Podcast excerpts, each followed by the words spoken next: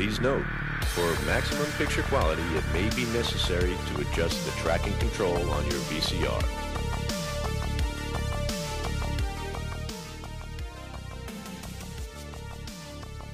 What do you think's more fun for kids than paying at a toll booth and going to a cartoon world made of puns and maths to just learn how much you like education and going to school? What a great adventure. This is Adjust Your Tracking, a podcast where we are on an adventure to watch a century of cinema decade by decade, year by year, and I'm one half of your host, Liam Delaney. And I'm Oliver Jones. Hey, hello Oliver, how are you doing? Hello Liam, I'm doing well, how are you? I'm okay, thank you. Well, actually I'm not, I'm hungover today, but that doesn't matter. You drank on a school night. Oh, I did. I drank quite a lot on a school night, it was not a good idea. I don't know how it happened. I can't remember the last time I was hungover, and I think the last time I was hungover I was with you, so... I don't know what you're saying. What this accusation is. The last time I got drunk was actually your birthday, and I woke up the next day having spent £200 on eBay on a fucking Lego Batmobile, and I was like, oh god. And I think that was our friend Pratesh egging me on while we were sitting there watching the NFL.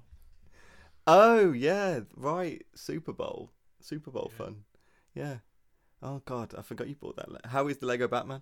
It's collecting dust right now, I think. Oh, good. How long did it take you to build it?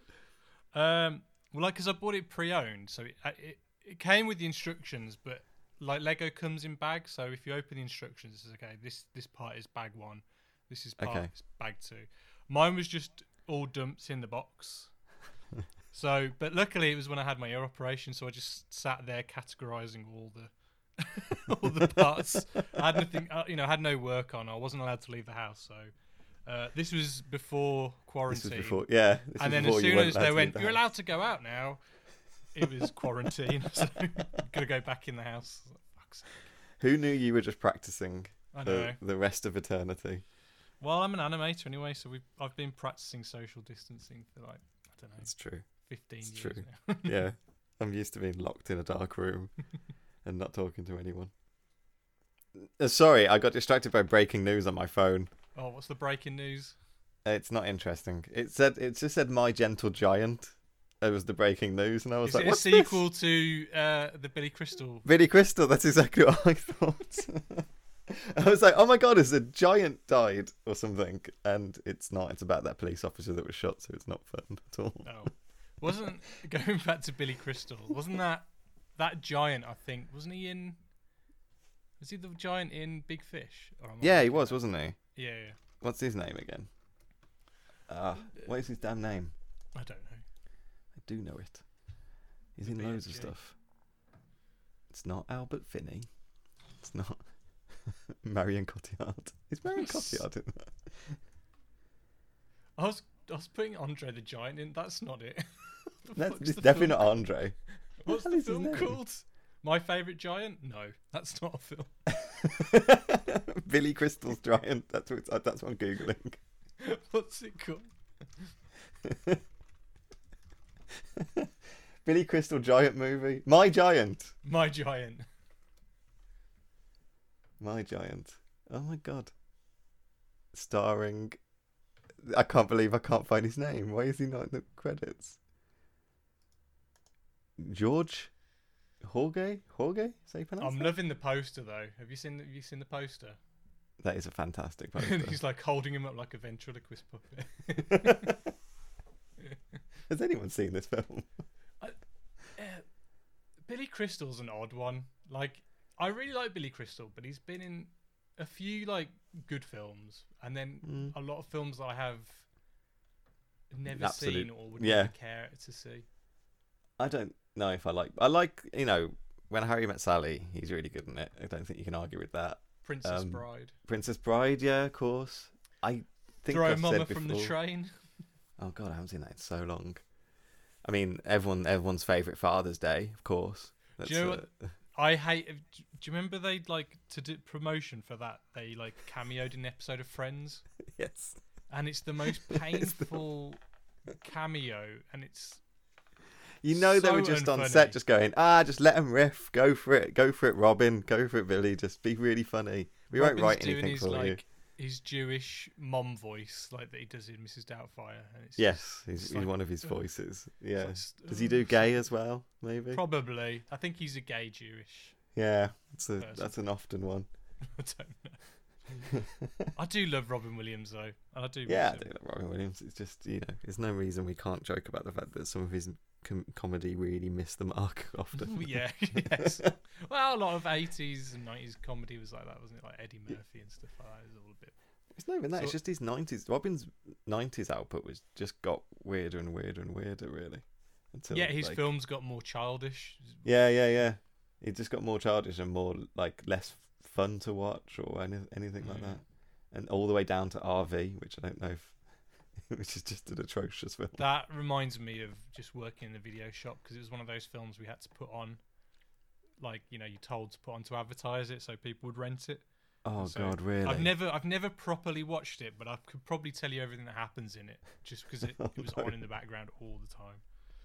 But it's a proper mum film, RV.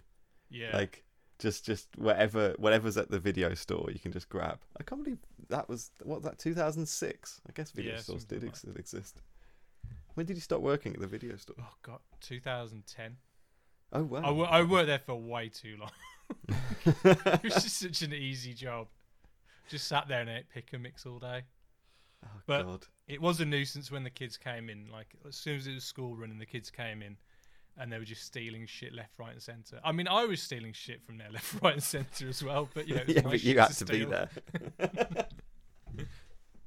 2010. Oh, God. I just think of video stores dying much more before that, but yes, they did. Well, I remember I went to see Inception on the day that my last shift, so that'll date it. There you go. Okay, yeah. That is. So, you went to go celebrate by watching Inception. Yeah. And I still haven't seen his new film yet. I still haven't seen Tenet yet. No, I haven't seen Tenet. I was going to ask you actually if you'd gone and watched it, but no. I was tempted and I was thinking about it, and now that all this kind of the COVID cases have just gone mad again, yeah. I'm just not. No, I don't want to. I'm wondering if they're going to kind of hold on to it in cinemas as long as they can, or if they'll just quickly release it on. I don't know. I think it's ever going to not showing at cinema. I think they're just going to keep it on the cinema now. Be like Gone with the Wind. Else is going on. Yeah, it will be for the whole of 2020 and 2021, which just Tenet was playing. Well, I don't even think Wonder Woman will come out in December now. No, I don't think it will come out in December at all. No. December's going to be very bad, I think. And what's the other one that Bond as well was meant to come out? So that's November. Pushed. Yeah, they're still adamant about that, but again. I don't see it at all. The Oscars are going to be so weird this year. Yeah. They're really going to be such an odd What's year the number one film, Sonic the Hedgehog? I don't know. Bad Boys 4, whatever it was. Bad Boys 3? Whatever. That film wasn't good. Zero interest in watching that. It was very boring. Very boring. I heard that Will Smith's son is the villain in it. Yes, spoilers. Yeah. Spoilers. I will spoil something about Bad Boys. So sorry for anyone who doesn't want to hear Bad Boys 3 spoilers, but they kill Will Smith at like the beginning of the film. Wow.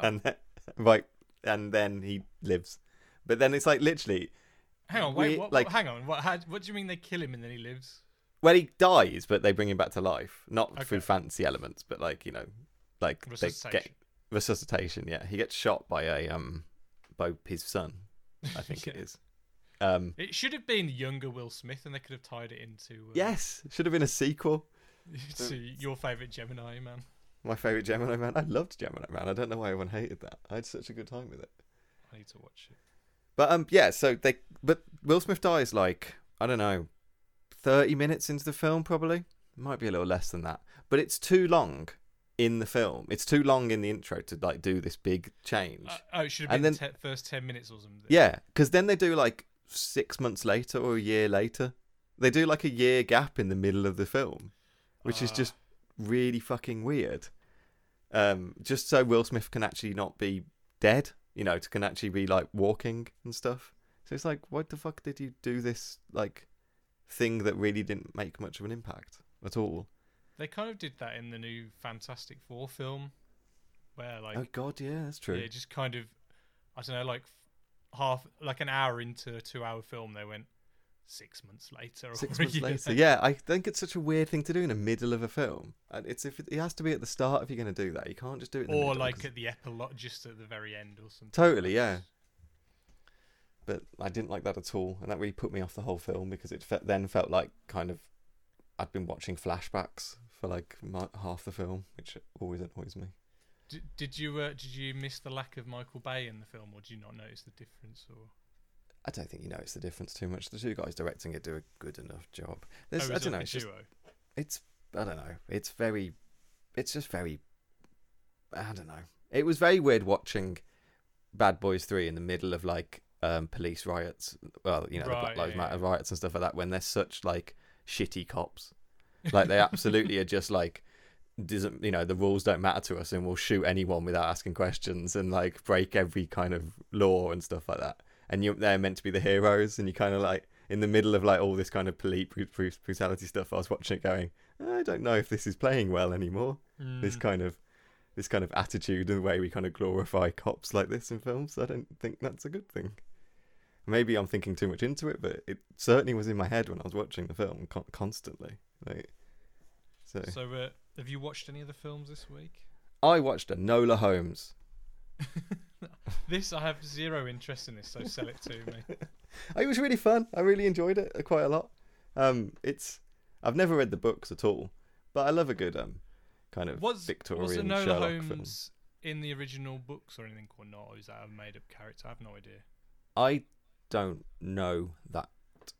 I don't know. Like, I know he's got a brother, Mycroft or whatever. Yeah, Mycroft's in the book. Except they never portray Mycroft correctly in any media whatsoever. They always get Mycroft wrong when they do him in films. Because Mycroft in the book is a big fat guy, and he's meant to be more intelligent than Sherlock. But they always play him as like a really thin kind of dumb guy. Is what they always kind of portray Mycroft as. Well, who plays him in the Robert Downey Jr. ones? Isn't it? God, Stephen, I don't know. Is it Stephen Fry? Oh, is it? I can't remember those films. So I'm pretty sure Stephen Fry's good casting for Mycroft, actually. If that is him. What's the other one called? I don't know. Sherlock Holmes 2. I don't know. It's I think Shadows, isn't it? Dark of Shadows or. Caroline fell asleep when we went to see that at the cinema. That was her review of the film. Oh, I don't blame her. Are you looking it up? Yeah, it's Stephen Fry. It is Stephen Fry. That's good casting for Minecraft, actually. I do like that. So it was good. Yeah, I really enjoyed it. I had a really good time with it. Really fun. Like, so you can tell that it was a film Netflix bought, and it wasn't a film they produced. Oh, really? Like, it was just it was cinema quality kind of thing, which is a weird thing to say, but you know what I mean. And that's good. And it was, yeah, I just really ended. I would watch more Enola Holmes films, you know, like more cases or whatever. So I'm guessing they like what do you call like teen fiction? What's it called? Like young adult. Yeah, is it like that kind of thing? Yeah, basically. Like, yeah. She does a lot of she does a lot of talking to the screen, like breaking the fourth wall all the time. No. Okay. Like Adrian Mole. Yes, like Adrian Mole. Yeah. But it worked actually for me. It has, and I thought Bonham Carter was really good in it, and I thought Henry Cavill was a really good Sherlock as well. So really, okay, who plays Mycroft in that one? Oh, it's that guy. What's his name again? It's that guy. Alex Garcia, is it? No. Sam Claflin. No idea. He's in like Hunger Games and stuff. Oh, okay. But. He was alright, Mycroft, I guess. He was like I was saying to you, like I saw the like promotional material for it, and like she looks so. I don't want to say she looks older now, but she looks like an adult Millie Bobby Brown. I don't know how they're going to do like Stranger Things series 4 or whatever. Now they look like they're all going to look like adults. Well, she's only 16, isn't she? She looks quite grown up. Yeah, but I guess it's just how you style people, I guess so. I guess that'll probably make it look... I still find it weird how like old some kids look. Like the way that... I don't know. I'm going on a weird tangent now. I've only seen season 1 of Stranger Things, so I don't. You're not missing out. It's the best one, I think. Like it's. Don't get me wrong. I like a bit of nostalgia now and again, but I don't like it. Right. It's just so forced, and it's just. Ugh, I don't know. I get you. Yeah. I think I saw the first episode of season 2, and they were all dressed as Ghostbusters or something at the beginning of it. I mean, you'd think for me that would be my bread and butter. Yeah. I found it a bit grating. I found it a little grating too. But, I don't really know why. I think they would be better if they just condensed those down into films. I really would if they were just like right. 2 hour, an hour and a half, hour 45 minutes films. I don't know. That'd be more interesting, I think. That's not how like people make money anymore, is it though? Yeah, I know. You need to have those series on Netflix and whatever. And they cancelled bloody Thingy Bob. Oh, my brain is dead today. This is going to be useless. They think it Dark Crystal, didn't they? I like, did that. That's a shame because that was really well done. It was. And I can't believe it only got one season and that's it. Yeah. I mean, like, we're lucky that we got that one season, to be honest. But it's true. But the amount of crap they push through to second seasons and stuff. Going back to the last episode with Paul, like he was talking about how Netflix, or was you saying, I don't know, either you or Paul were saying that they're not interested like past 2 or 3 series because once there's the drop off, they're not bothered and they don't really care. Yeah, the model basically just shows such a drop off that they don't care. Yeah, it's done its job by that point. It's got the subscriptions. That's all they care about. You probably wouldn't have got past series 2 anyway had it continued. True. So. But it would have been nice. I always just think with these shows, at least with a film, you get the chance to kind of do your story. With these shows, I think you get sold the idea that you can stretch your story out to how many seasons you want, basically, and it's not happening. You know. Well, that's the danger, though, isn't it? Unless you're guaranteed those 2-3 seasons, so you can tell your story, then you should really aim to kind of maybe loosely set stuff up so it doesn't really matter if they're not paid off, but they could be bigger later on, or just make sure you wrap up a story at the end of. Yeah. I think you should always aim to do that because that's the safest bet. Otherwise, you just. Dan Harmon had a rant that used to go on quite a lot on his old podcast, was about the idea that he's fed up of people setting their shows before the point they want to get to in the show. So it's like you have 2 seasons of setup for the point of where they actually should have just started the show at, you know, like, but they like, no, we can't show this. We can't start there. We have to show how you get there first. And actually then there's a twist. And it was, you know, there's actually, you know, it's not actually this type of story. It's actually this story.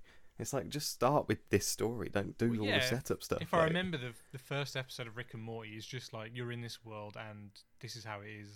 It's how it is. And Community's like that. He doesn't mess around. Like, and he's a good writer. So. Well, it's like, I remember when The Dark Knight came out and everyone was like going, oh, they should have set up Harvey Dent and then he turns at the very end and then in the third one, he's the main villain. I'm like, no, because...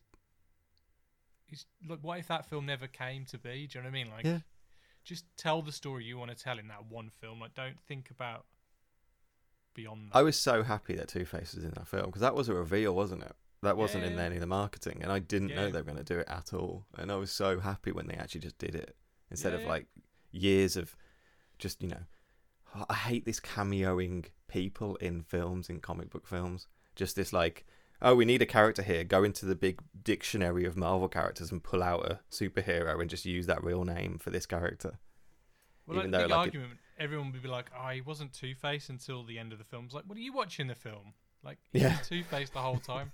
And then when they did the Green Lantern, like, the very end, like, the end credits, they tease... oh, God, what's his name? Old... Pink face. Sinestro. Sinestro, yeah. Old pink face. Here he is.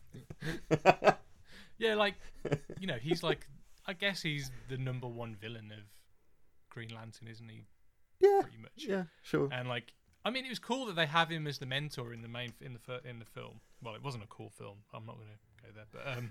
I've actually never seen Green Lantern. I've never watched it. Surprised. Well, I'm not surprised because you're such a big Green Lantern fan that I think it would probably your soul would die a little bit if you saw that. One of the big things for me is because I don't care about Hal Jordan Green Lantern. I really liked Kyle Rayner. So when they're not telling Kyle stories, I'm just like, oh, Green Lantern's boring. Well, I prefer Guy Gardner as well. At least he's interesting. Yeah, Guy Gardner's much more interesting. Even Jon Stewart's much more interesting. Kyle Jordan's the worst one out of all of them by far. Boring. Yeah, he's just a really boring guy. He's just like, I'm a good pilot and I'm a good white man. Like, that's basically just his plot. Like, you're like, oh, I don't care about you. I don't care about boring pilot man.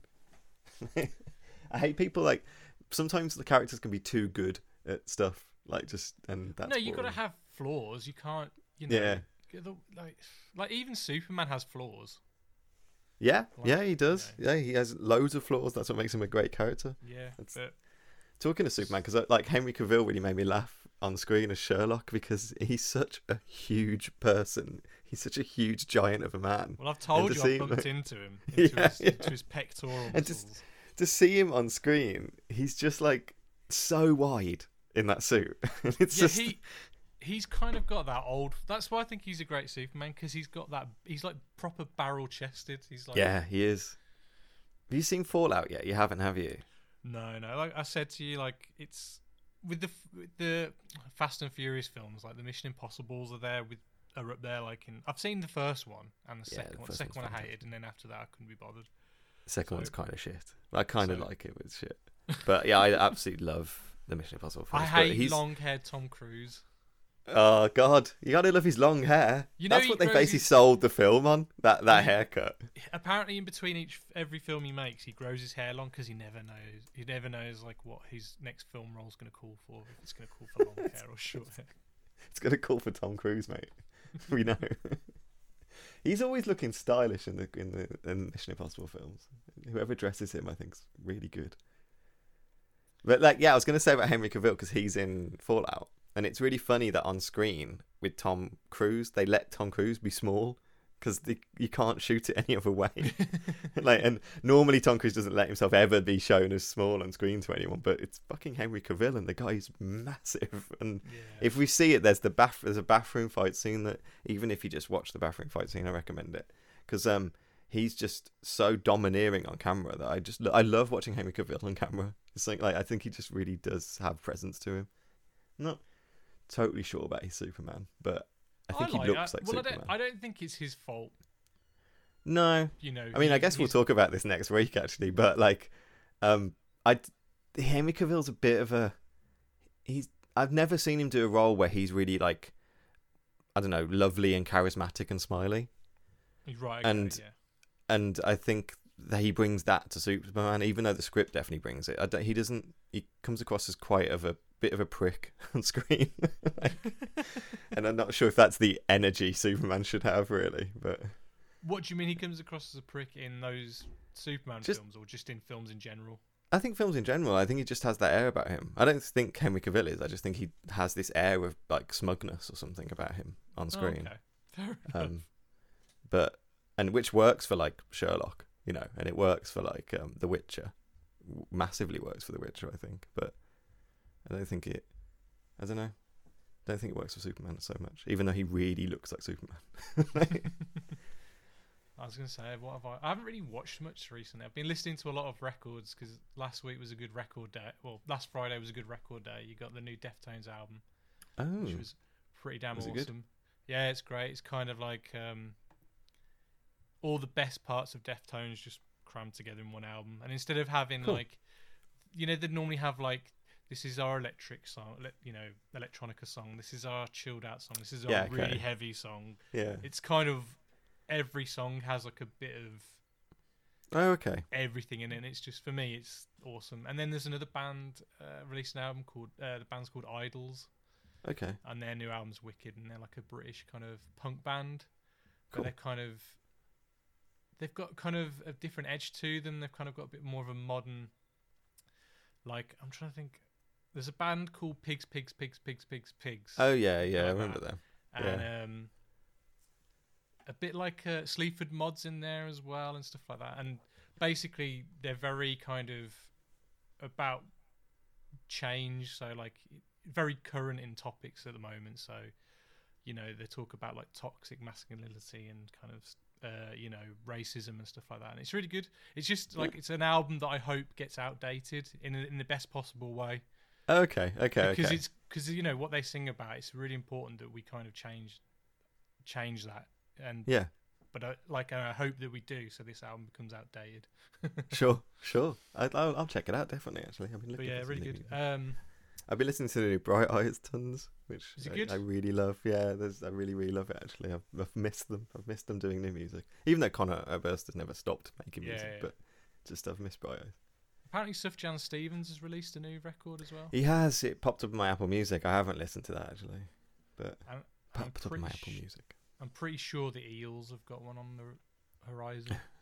Really? He always releases albums. No, he hasn't released one in about four years. I don't know. He'll have like a good long span of no records, and then within the space of a year, he'll release like. Just start pushing them all. Here's out. 5. Yeah, here's my double album, and there's this, and yeah. I'd like because I love the Eels, but I'd rather he curated them. So like, just cherry pick your best ones. Sure. He's just yeah. Like I know what you mean. Some of his albums are like that, really. Yeah. Like there's quite a lot of just. Filler's a bit rude, but I know what you mean. Yeah. Anyway, is that it? I watched a film. I watched The Invisible Man. Ooh. Oh, did you? I really liked that. The new one. Yeah, I think it was just a really solid kind of tense horror film. Yeah. Yeah. I think it fell apart a bit for me towards the end. I thought the ending was a bit lame. Sure. But there was a scene in the hospital where, like, spoilers, like, her character gets sanctioned. Yes. And like the Invisible Man's in there with her basically, and like she's he hasn't drank a potion or had like been zapped by lightning or whatever. He's just got like a suit with like hundreds and thousands of cameras on. And, when does the Invisible Man get zapped by lightning? I can't remember what happened to him. Like what is it? I think it's just potion, isn't it? Is it? Yeah, because was Hollow Man meant to be Invisible Man? Was Hollow Man meant to be the same name thing? No, Hollow Man's got the same name as the Invisible Man. Why'd they call it Hollow Man then? Because it's cool. I don't know. Because it's fucking. For your birthday one year, I remember that's what we did. That film's very rapey. Talking of rapey films. Ugh. Yeah, but he's a villain in that film though. Like, well, I mean, he's a villain in all them, but like, well, actually, he wasn't in the John Carpenter one. Oh God, Memoirs of Invisible Man. Yeah. I used to watch that film a lot. That's a good film. Lot. I enjoyed it. Yeah, with Chevy Chase as the Invisible Man. And that was such a weird casting. That's such a bizarre casting, and it wasn't funny at all, was it? It's an absolute just. Yeah, it was bizarre. God, I forgot about that film. Yeah, like the Invisible Man is meant to be a villain. Yeah, he's always been a villain. And I guess he's a hero in the League of Extraordinary Gentlemen, isn't he? Not in the book. Is he not in the book? I can't remember. No, spoilers and for the book, but he is a rapist in the book, and is he? And Hyde rapes him to death in the book. That's what Hyde rapes him. Yeah, as in Jekyll and Hyde. I guess that. Jesus Christ. Yeah, like that book doesn't mess around. So that wasn't in the feature film with. No, that wasn't in the Connery classic. So bad that it caused Connery to quit acting. Yes. But back to the new Invisible Man. Just the scene in the hospital where like she's trying to escape and he's like killing all the guards and stuff. I thought it was really well done. Like, yes. And especially for like a low budget film, it looked great. Yeah, I think I said it to you originally when I watched it. It's one of the best thrillers I've seen in years. Like actual thriller. Well, I was doing that, you know, when your legs just bounce up and down. Yeah. I was doing that like tense. Just that tense nervousness of it all. Yeah, absolutely. And the guy who plays like her friend, the cop, he's been cast as Hawkman, hasn't he? And oh yes, he has Adam recently. Movie. Yeah, he'll be a good Hawkman. Yeah, talking of definitely. One archaeologist to another archaeologist, he'll be a good Hawkman if they go with the Carter Hawkman. Anyway, I don't know if they'll go with. There's a lot of Hawkman's complicated. He's one of those characters we best not think about, really. We should probably introduce the show. like 40 minutes in or something. We finished our 1970s series, the main films, and we're just going to do a couple of wrap-ups to the series like we always do. And we figured we always kind of try and look at like influences and things like that. And there's a huge influencer in the world of animation who that has a film come out in the 70s, his only feature film, which is Chuck Jones, who he released a film this year called The Phantom Tollbooth. Follow Butch Patrick on a fantastic trip through The Phantom Tollbooth, where nothing is real but your imagination. to Dictionopolis, where words are weird. Words in a word are fantastic. You can hint them, you can say them, you can print them, you can pray them, emphasize them, and despise them. Digitopolis, where figures are freaky. Numbers can be added to, subtracted from, divided into, multiplied by, crossed out, and erased. Climb the mountains of ignorance, where dreams become nightmares. We have nothing to worry about. And the monsters are magnificent. It's the gelatinous giant. Pass through the phantom toll booth and into the magic world of your mind. Rated G. So, yeah, Chuck Jones. So, like, honestly, I'm going to leave it giving to you, really. Oh, like, God, tell me about Chuck Jones. Who is he? Wow, Chuck Jones was born in 1912. I mean, he's just like one of the.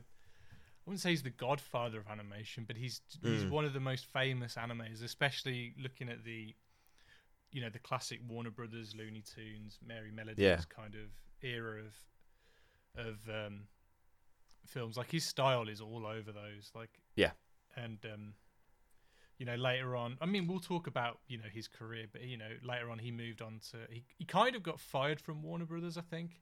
I wanted to ask you about that, because as far as I can tell, what it was, because when he was at Warner Bros, he invented, you know, like Bugs Bunny, Daffy Duck, Wile E. Coyote, Roadrunner, Pepe Le Pew, Porky Pig, just, you know, all those kind of characters.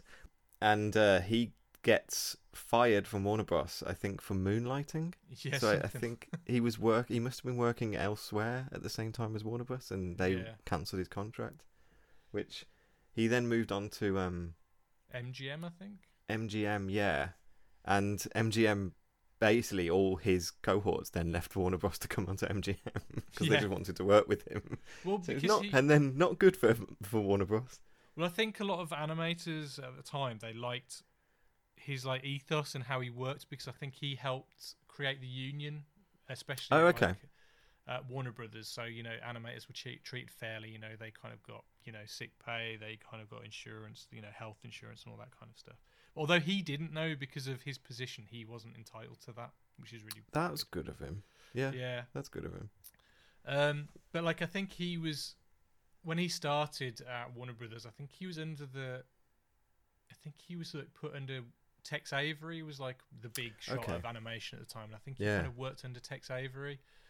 And then there was another famous animator that he kind of, at the same time he was with, what's his name? It's not Bob Clampett, is it? Bob Clampett, yeah. And they had kind of like a, not a rivalry, but a lot of people weren't fond of Bob Clampett.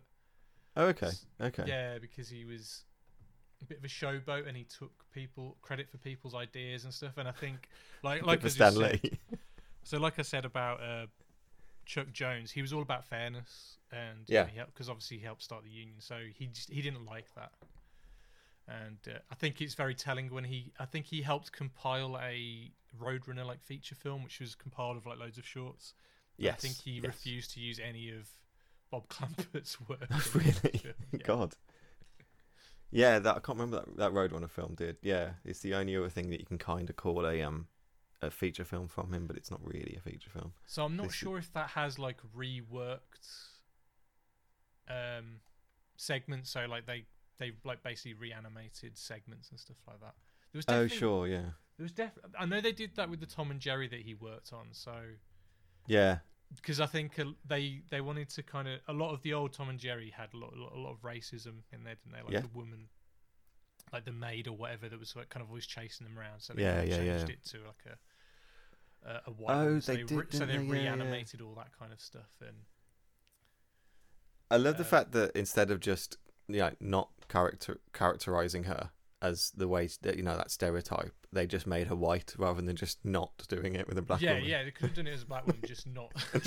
But made it racist. Like, too difficult.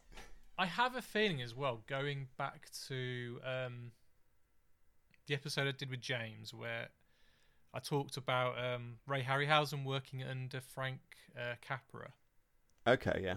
I'm pretty sure that Chuck Jones along with Dr. Zeus, they worked with Frank Capra as well on like educational army cartoons and like, you know, how to use certain weapons and stuff like that.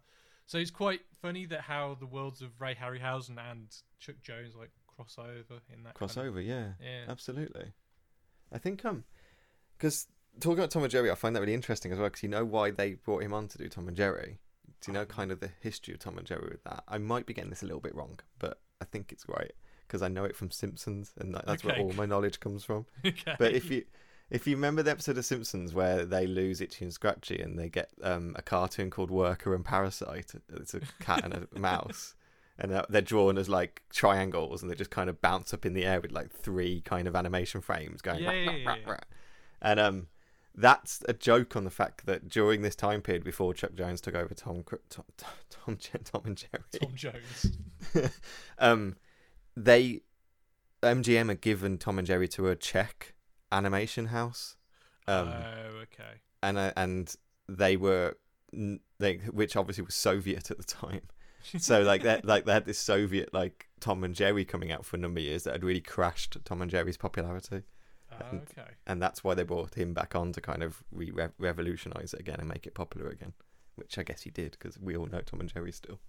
Well, I guess as well it was working at MGM is how he kind of got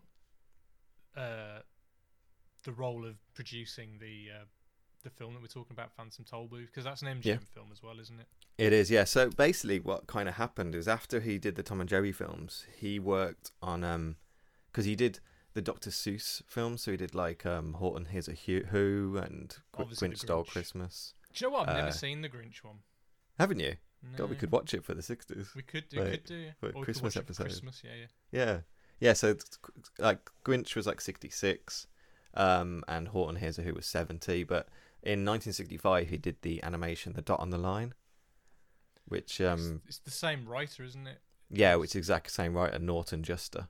And he obviously won the only Academy Award he ever won was for The Dot on the Line. I think he was nominated for other ones for like several. Yeah, I think he was nominated for 8 or something like that. Yeah, for like his his Merry Melody Looney Tunes shorts. And I think he got an honorary one as well. He did. In 1995, they gave him a Lifetime Achievement one. Yeah. Like, yeah, it was one of the ones they're kind of like, we should have given you this years ago. Like, I don't know why why we haven't got better than this. But I tell you what, though, it's amazing how like he was working up until like 2 years before his death, I think. God, really? And I think because I've got a massive Looney Tunes box set that's kind of like comprised of like 10 discs. It's kind of got like 40 discs in it or something. God. But I think it's got some of his unfinished work that they finished like several years later and like in the 2000s. Oh wow! They're on there as well, yeah. I never, it's really silly of me, but I never really realised they still made Looney Tunes stuff. Or they kind of do. I mean, like, a lot of it went online, I think. Oh, okay. But I've, obviously got Space Jam 2 coming out this year, or supposed to be this year or next year. Good point. But yeah, he also worked on, like, Gremlins 2, The New Batch. He did, he did. Daffy Duck and Bugs Bunny sequence in that. Like he worked on Stay Tuned as well. Oh God, did he? And he did that great little animated intro to Mrs. Doubtfire, where Robin Williams is voicing the bird. Oh, of course, that's him. Yeah, of course it is. You can tell that's Chuck. Oh, 100%. Chuck Jones. Yeah. That kind of the way they draws eyelids and stuff like that is always the same. Oh, that's really cool. But anyway, going back to Dot on the Line. Oh, yeah, Dot on the Line, yeah, which is, I mean, you've seen Dot on the Line, haven't you? Oh, yeah, it's classic. I must have seen it before, but I didn't remember it, so I did actually watch it recently. And it's literally is just a film about, like, an animation with a dot and a line in it. Like, and the line fancies a dot. And the dot rather hang out with the kind of squiggly line instead. Yeah. So and the squiggly line's all like groovy and 60s and stuff like that and hippie. And the line's he's boring. And the line slowly learns how to manipulate himself and make interesting geometry and shapes. And it's bizarre. It's very bizarre. There's definitely a bit like some of that in the film as well that we're going to talk about, like that kind of stuff going on. I get the feeling the author, Norton Juster, is the kind of like writer who would hate the fact that I do like an arts degree or something. Yeah. Like, he's like unless you're doing engineering, you're not like a real person at all. Yeah, I get that kind of expression from him. Yeah, 100%. But the dollar line is inventive as hell. For an animation, it really does. It is really remarkable, actually. I don't know how it would work as a book. Like, honestly. No, I do not. No. But what's crazy is that, so obviously that film wins an Oscar, but he hated Phantom Tollbooth. Yeah, I know. Yeah, which I can't imagine it's that much different to the book. But I know, like with Dark on the Line, I know like it's people like Genndy Tartakovsky. I think he's always said that kind of animation is stuff that's always inspired him. The way he simplifies his subjects sometimes, and like how minimalistic sometimes that goes, and he almost strives for that minimalism in his cartoons now and again, just to get over the smallest point possible, and I think you can really tell that. Apparently, they've been trying to remake the Phantom Tollbooth up until fairly recently. I don't know why. So here it says, Juster had no input into the adaptation and has expressed his hatred for the film in an interview. It was a film I never liked. I don't think they did a good job on it. It's been around for a long time, and it was well reviewed, which also made me angry.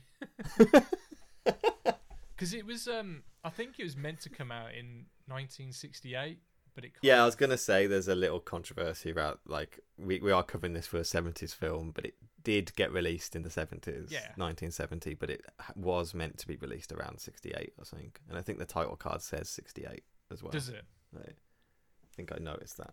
But, you know, like, whatever. Well, I guess that's just the production date or something, I guess. Maybe, yeah, maybe. But it's... The Phantom Tollbooth is weird. Like, it's... And I find this... There's... I won't put it all on the 70s or 60s, but there is a point in animation where I think things get a lot more... There's some sort of modernization in the kind of presentation of cartoons, I think, at some point.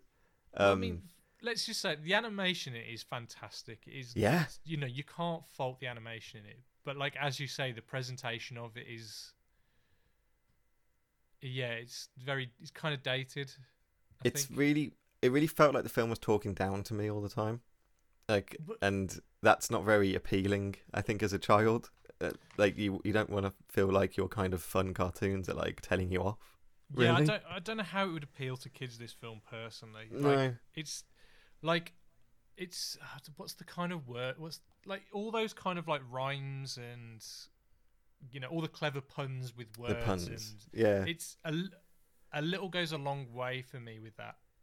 Yes. And so, like, you know, this film's very similar to like Labyrinth, which, you know, and which has a bit of it in with like, you know, the knockers and stuff like that. Yeah, and kind of do the riddles and stuff, but it's not the whole way through the film. It's not, it's not constant. And like much like Labyrinth, you kind of have Hoggle who comes along on the adventure, who's a bit of a grumpy kind of weird, kind of, and then in this you have the humbug. And I guess it's very similar to like Wizard of Oz as well. Yeah, I was going to say that in Japanese animation, these things are called isaki, I think you pronounce it, which are big business in anime now and manga, and that's the idea. It's accidental travel, is the genre. Okay. So it's like a normal person being transported to, or you know, reborn or trapped in a parallel universe or like a fantasy world. Well, a lot of Miyazaki's work, I guess, is like that. Yeah, I was going to say, Spirited Away is totally that. Like. But that doesn't talk down to kids, though. I don't think The difference between the way this tries to like tell a child about what's important and what they should worry about, and the way that Miyazaki does the similar sort of messages, is such a different presentation. Yeah. It's like light years differently. Like, and Miyazaki knows how to get to a kid's level and actually talk to them. And this is absolutely, it feels like you know your teacher yelling at you because you wanted to, because you're just bored. And like I feel like. I do a lot of videos for this nursery nurse place around Sutton and Birmingham, and they kind of, their ethos is that you have no plastic toys and everything is kind of like a found object, because it's all about, you know, kids kind of picking up a cardboard tube, and that cardboard tube can be anything, whereas opposed to like having a plastic car park that's only got one use. Do you know what I mean? It's like a limited. It's like a closed resource. But yeah. Like, their thing is that they, whenever they talk to a child, they won't stand up and talk to the child. They will always come down to their eye level. And yeah. I think that's kind of, this film is the equivalent of standing above them and talking to them. Whereas Miyazaki, he's like, I'll come down to you and I'll talk to you on your level. Yeah. Yeah. And do you know what I mean? Like Miyazaki's ethos with just, because he thinks films are awful for kids, but he thinks that kids shouldn't watch one film a year and it should be mine. Yeah. You should only watch one film a year and it should be my film. And that's how he goes to make a film. And that's why he's such a hard person to work for. You get the impression when you think about working for Miyazaki that he accepts nothing but the ultimate like perfection. Well, and he kind of chastised his own son, didn't he, after he did Tales of Earth? Took the film away from him. Which is not a bad It's all right, yeah, but it's not. Miyazaki's all right. Like, yeah, it's I mean, it's not what we do at Ghibli. Like, yeah. You do want that attitude that you don't want to make any film you make should be, I'm putting my best foot forward. Sure. And do you know what I mean? You should always have that mentality, but I think Miyazaki kind of really believes that though. Really believes it, yeah. I mean, there's an argument for me at sometimes, you know, you're just writing a story. You're just getting a few, playing around with something. You're just having a bit of fun. It's not like the most serious thing in the world that this has to be perfect. I think there's that kind of idea to kind of creating stuff as well, rather than just having to push the, you don't have to always push the boulder uphill. And sometimes you can just have play with it a little bit. Yeah. But I found this quote, by the way, I was going to say when you said about him hating the film. There's characters that are not in the cartoon at all, and one of them's these triple demons of compromise, they're called, and they're in the book. They're described as one being short, one being fat, and one being tall and thin. No, sorry, one being short and fat, one being tall and thin, and the third one looking exactly like the other two is the way it's written in the book. Oh God, how do you do that in animation? Yeah, how can you possibly do that in animation? It's almost like just the writer just went out of his way to write something that's unfilmable, really. And the fact that Chuck Jones and also the other directors in this actually managed to get an actual visual kind of cartoon out of this is actually really good. But I think it does explain maybe why Juster didn't like the film, because I think it's never going to be whatever he was writing. Yeah, it's like Dave Gorman tried to write a book that was about a colour that didn't exist, and it's about a war over this new colour that's created, which you can't imagine a new colour. So how would you like that kind of thing? How would you put that on screen? It's just impossible. It's a lot like a lot of Discworld stuff. Like there's a lot of jokes in Discworld that work because it's a book. It doesn't work any other way. Like the footnotes, are a big part of Discworld, and translating that for screen doesn't work. It's almost pointless, really. Yeah, but the character design is impeccable. Like, it's fantastic, and the backgrounds are amazing. Designs. It's just there was one in particular I loved. Which character was that? Trivium. Which one was that? It's the demon at the end who tries to distract you with trivial tasks. And he's kind of got no face. He's got a floating head. Yeah, he's this floating guy. Yeah, I thought that was I thought it was a really good design, and I wondered if that's where the metal band get their name from, Trivium. Probably. Let me have a look. But I that was my favourite character design in the whole thing. Well, there's a band called the Phantom Toll Booth. Is there? Apparently so. Well, when I googled it, I actually went to the Phantom Toll Booth band Wikipedia page. Well, I mean, Trivium is. What is it? It's a Latin word for trivium, which means the place where three roads meet. Oh, okay. So there you go. You studied Latin at school. You went to a posh school. I did so many years of Latin, Ollie. So many. I did 5 years in high school, and then I did a year at university as well. And I don't know a single bit of Latin. I don't know how to read it, pronounce it, do anything with it. I've no nothing. Nothing sunk in at all. There you go. Trivium means a place where three roads meet. There you go. There we go. I'll use that. Yeah, I use that all the time. I was going to say, we haven't described, but the plot basically is this young boy, Milo, is depressed. And he kind of... It's episodic. He basically goes to this land beyond, and he meets all these kind of weird characters in on his way to get to a castle to save like the land. That's basically the film. I think. I mean, I like we said, a lot of those films are kind of like that. Like, so like Labyrinth, they'll kind of, she'll go to the different realms where she picks up a new character that kind of joins the journey. Yeah. Like, and, like a lot of fantasy films do this. It's kind of quite video game in a way. Like, here's the doldrums level, here's the word level, here's the picture level, and then totally. You can even like imagine it as a cartoon rather than a film, because you could just do each one as a different episode easily. Yeah, totally. So like I like the fact that so basically after it starts off with him at school, and he's obviously kind of not interested. I hate the music so much in the start of this film. It's so that it's the kind. If I didn't know it was an animated film, I would have turned it off. Yes, it's that horrible twee kind of 60s kind of almost like late 50s 60s kind of fairy tale, but it's very flower power. Yeah, and it's with like just like it's like there's scenes in like Asterix cartoons that have similar sort of music. It's what I'm thinking of, but like it's very just like you can imagine like a 12 like women just go like singing together with like some twangly music in the background and stuff.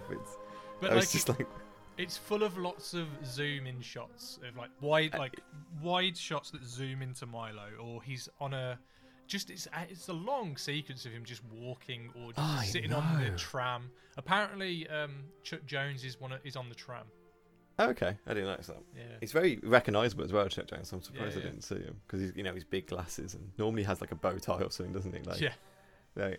But like Milo is like Milo the kid kind of looks like. He's like little Ronnie Howard. I was just gonna say like, little Ronnie. He's that kind of level of... That kind of kid. You can imagine him, like, in a Lassie episode or something. He's kind of got... His jeans are kind of, like, right a little bit high up, so he's got his little high tops on and stuff like that. And like, proper Billy Batson kind of thing. Like. I'll tell you another film this reminded me of. I guess it's, like, The Page Master a little bit. Yes, definitely. Definitely, actually. Yeah. But Page Master, like, I think the art style in that hasn't aged as well. It kind of looks a bit...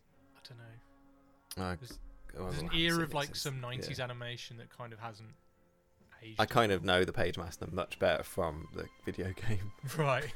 I made so much more. But again, like I think that film was like the first like 5 minutes is live action and the last. Yeah, I think so. Action, the rest is all you got like kind of Christopher Lloyd in it, maybe in the live action bits. But yeah, it's he's how I that. How does he have such a long journey to school? Like, it's like he needs to get like 3 trams and a bus and like walk over 4 hills to get to school each day or something. It's bizarre. And, I did like the goats though. He just feeds some goats. I like that. You know who plays Milo? I don't. So his name is Butch Patrick, and he was in the original Munsters as is it Eddie Munster, the little wolf boy? Oh my god, okay. Yeah. Huh. That's who plays him. I swear at some point in the film, his voice breaks, because there's a bit later on where his voice sounds very different. And I don't know whether they got another kid to voice it or something. Cause it just for like a one sequence, it just changes, and I'm like, that does not sound like that. The same kid. Maybe he just broke that day, his voice was breaking a little bit, and they just didn't have time to reshoot it. But so as soon as he gets home, and he gets one biscuit out, who gets one biscuit out? He's such a depressing, bored kid. Like, so boring. And his home looks like a lobby of like a hotel. Yeah, it's like... his phone rings and it's his friend Ralph. Oh yeah. I love the quote from Chuck Jones. Apparently, he said like he had to be called Ralph because if he was called like Steve or Mike, they would have called with something to do. But then he goes, Ralph just sounds like a wet tennis shoe. So like another kid that's just like Milo, just kind of like a bit of it. They have the world's most boring conversation on the phone. Like they just moan about like it's so useless learning and having knowledge and doing homework. It's the worst. Yeah. Like, and the kid's like, yeah, it's the worst. There's no rhyme or reason to life. And and then all of a sudden he hears a noise, and then he goes into his hallway, and there's a big red parcel. It's his bedroom. I know it looks like a hallway. Oh, it's his bedroom. Yeah, it's got a bed in it. It looks like it's not a kid's room. It's not. No one should live in this room. It's like it looks like a little prison. Yeah, and a big present appears, doesn't it? Like, but I do like this sequence. It kind of reminded me of the Joe Dante sequence in the Twilight Zone movie, like that. Kind of. Yeah, that's true. Yeah, and so like it kind of unwraps itself and kind of erects like a toll booth in his bedroom.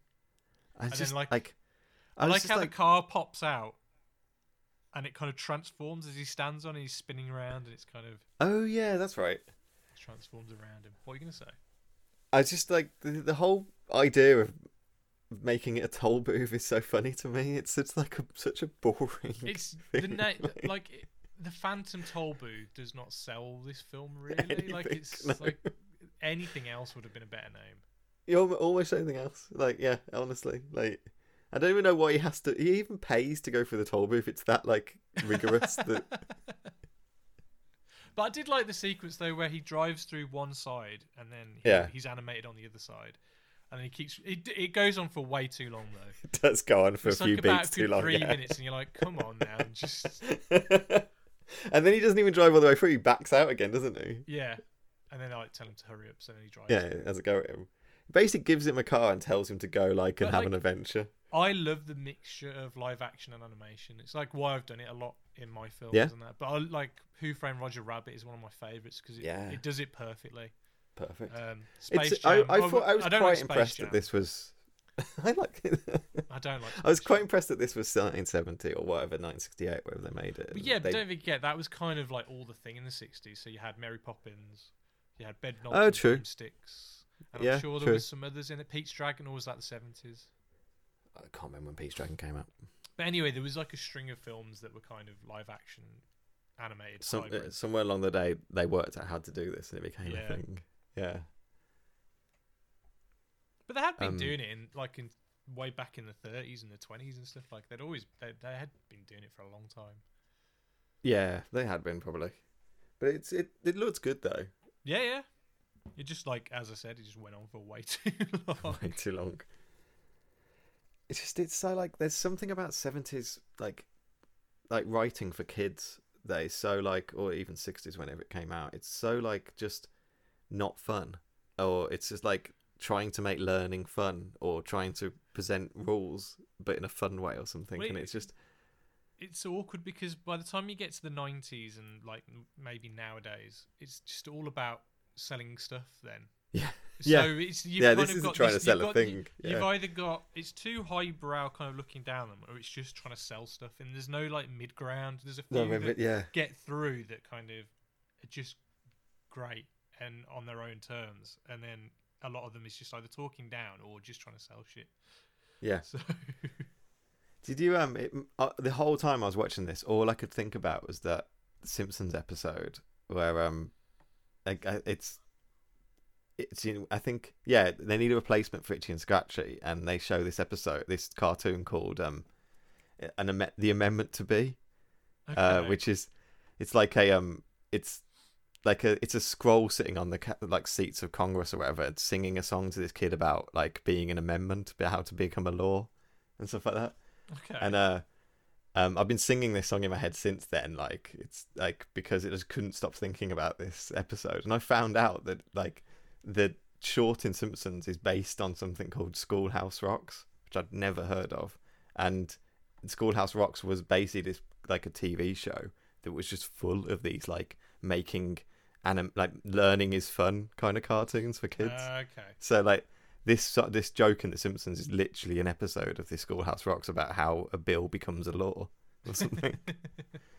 And I just couldn't stop thinking of that all the way through this. So it felt very similar worlds. So when he's driving through and he decides, basically he gets this map, doesn't he? So he gets to choose where his destination is, and he goes, that's right, I want to go to the top is very insistent, isn't it? You can't leave until you know where you're gonna go. It's like That's quite bad though. It's like saying you can't find your own way. It's saying you must know your direction. You must. I know agree. Where you're I going. Think a lot of the messages in this film are bad. Yeah, the thing is to teach a kid. Yeah. Like, I don't think they're good things to teach kids. Yeah. But like, this is probably like 70s kind of parenting though. Just go out and discover your. Go out and drive a car. I don't know. Like, pull up by your bootstraps and get sorted. Like. But anyway, he's driving around and he's met by this police officer who is kind of like he's got wheels for legs. Yes, he does. That is Officer Shortshift. I think his name was. Yeah. That's the first kind of person you meet, and he's yelling at him for something. I don't know why he pulls him over. Why does he pull him over? I'm not going to lie. I watched this like 2 days ago, and a lot of it has left my mind. But Shortshift is voiced by Mel Blanc. He voices a lot of characters. There's one later on where he's like this weird Rubik's Cube kind of thing, and he just sounds. I love that character. But it just sounds like Bugs Bunny. It just sounds like Bugs Bunny. Yeah, I'd say Mel Blanc voiced. I don't know every cartoon character Bugs Bunny and all that kind of stuff. Yeah, like anything. Name a cartoon character. Do you know what though? Like apparently, like there's only been like 4 or 5 people who've ever voiced Bugs Bunny. It's kind of like a thing that's passed down. So like. Someone will like I think Billy West may have done it for like 10-15 years, and then like so it passes on to one person a bit. I think Sesame Street kind of do the same thing as well, like where someone is Kermit and that's their job for like however long they want to do it for, basically. It kind of makes sense. Yeah. Is it like it's a big honor to do like Bugs Bunny or something, I guess. Like and like there's a like especially now like voiceover artists are like. They're really well revered. So like Peter Cullen, who did like Optimus Prime and stuff, and Frank Welker, they're big deals. Yeah, yeah, you know they are. Like, so much so that like when they did the Transformers movie, I know you and Brandon said I'm a massive fan of Transformers, even though I brought up Transformers right now. I'm not a big fan of Transformers, but Optimus Prime is one of my favorite toys. But I'm not a big Transformers fan. Okay, you're definitely more of a Transformer fan than I am. Let's put it that way. Well, I have one Transformer toy. That's it. That's the. Well, no, like I have the Ecto-1 Transformer. So I have to. But did you know they're doing a Back to the Future Transformer toy? It's called Gigawatt, and it's basically a DeLorean that transforms. God, I'm buying it for you. Thanks. I watched Back to the Future. No, you did. Yeah. That's it. Could have talked about that earlier. Guess what? Good film. Yeah. Oh, I told you I had a really good idea for how to do a legacy sequel to it. But we'll talk about that another time. Anyway, we'll tease that. Tease Ollie's Back to the Future. Yeah. So what's Mel Blanc? That's what I was talking about. Officer Shortshift. Yeah, who's he's like, I don't know why he pulls him over, but he. He tells Milo that I can't remember. It might be. I'm sure it's just speeding. But he asks Milo if he wants a long or short sentence, and Milo picks short. So Mr. Officer Shortshift gives him a piece of paper with "I am" written on it. Yeah, I am. Because it's the shortest sentence he knows. And like, I just at this point, I was like, I think these puns are going to kill me. Yeah, I'm not going to survive this. I was like, no. It's one of these films. If this is going to be this constantly. And it is just this like, I don't know. Like Milo doesn't really have like an arc or anything. He doesn't really have much of a character really. No, he's just really the author just is really just concerned with putting as much like kind of wordplay as he can into a book, I think. Like, but then he says he's going to the castle because he's decided he's going to go to the castle in the air, isn't he? Yeah. And when he says it in this magical world, wherever it's called, like it all goes dark and thunder cracks and everything like that. And Milo's just like, yeah, that's fine. Like, he doesn't think that's like a bad omen or something. But yeah, so he carries on. He ends up in the doldrums. Well, no. First, he meets the weatherman. Oh shit! Yeah, is it weather or? Like, again, I couldn't stand this character. Yeah, he's like he travels around in balloons. Yeah, with questions on them. Like, you know those questions. What are those words? I'm not good at English. What are those words that like how, what, why? Yeah. There. Yeah. He's a character who's obsessed with those questions. and he just kind of, I don't know, he annoys Milo until Milo goes away, I think. That's basically what happens. And then he falls asleep at the wheel and ends up in the doldrums. Yeah.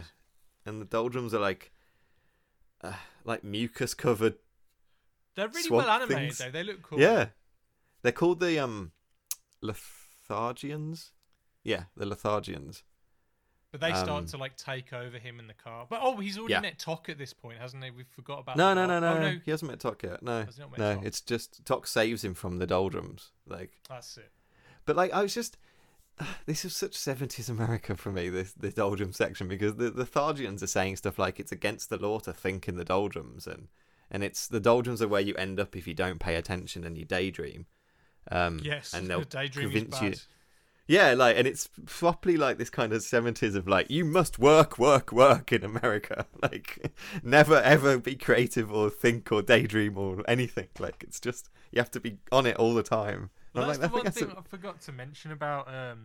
Apparently, when Chuck Jones first became an animator, one of the things they say to you is, okay, you've got 100,000 drawings in you before you're actually any good. Okay, it's this kind of mentality that you have to be . I know this is not related to what we're talking about now. It just popped up in my head. But go for it. You had to be like an engineer. You had to be so perfect at your job until you're allowed to do your job. You can't. Yes. You can't find your way or kind of mix it up or kind of experiment. Which is something I really disagree with. Yeah, exactly. I agree with that too. And you know, I think what's his name who does Brad Bird's kind of got that same mentality. Sure, I bet he does. Yeah, I bet he does. Because he probably is taught by these guys who were from this era. He would have been, because he was fired from Disney, wasn't he? Yeah, yeah. He was, yeah. So probably yeah, and then I remember my first day of uni, sitting down, and I can draw. That's what I do for a living, and even back then, I could draw. And the first question they asked was who of you think you can draw?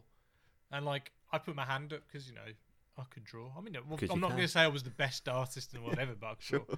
And I looked around, no one else had their hands up, and I was thinking, I just said, you're on an animation course and you don't think you can draw? What? Yeah. What? What's going on? What's going on? Yeah. And then our teacher, Ross, was like, you think you can draw? Prove it. And so I did a drawing. He was, that's not very good. And I was like, what? Who are you to judge this? On what? Yeah, fuck you. And so... And it started to he obviously was hoping for someone like me to say this so he could kind of have his little game that he wanted to do. Yeah. I'm absolutely with you. That kind of mentality, it just puts people off getting into arts and doing stuff. Yeah. And arts is meant to be fun, and art's meant to be creative, and you're meant to be able to fail. We've talked about this a lot with different directors. You should be able to fail at stuff and not ruin you, Yeah. You should be able to get stuff wrong and be able to try again and stuff. And the idea that you can just you can do something once right and that's it is really... It's I was chatting to Brandon about it earlier today, and he goes, it's arts, being creative is not like a kettle. A kettle succeeds, it's got one function, it boils water. Yeah. But being a creative is, it's all subjective, so... Yeah. Yeah, I may not be the best artist, but to somebody that may look really cool. To that's what you may be really shit at drawing. Do you know what I mean? It's But this film subjective. To me kind of treats it as no, you must. I don't know. Just you have to be perfect. I don't know. It's weird. It is. And there's the Tok comes and saves him from the doldrums now. Oh yeah, with it. and he says a quote to Milo. He says He says it's bad enough wasting time rather than killing it, is what he says. And I'm that's not a lesson for a kid. Kids should be allowed to waste time. What a stupid thing to tell a child that he's not allowed to relax and daydream. I just think that's so weird to me.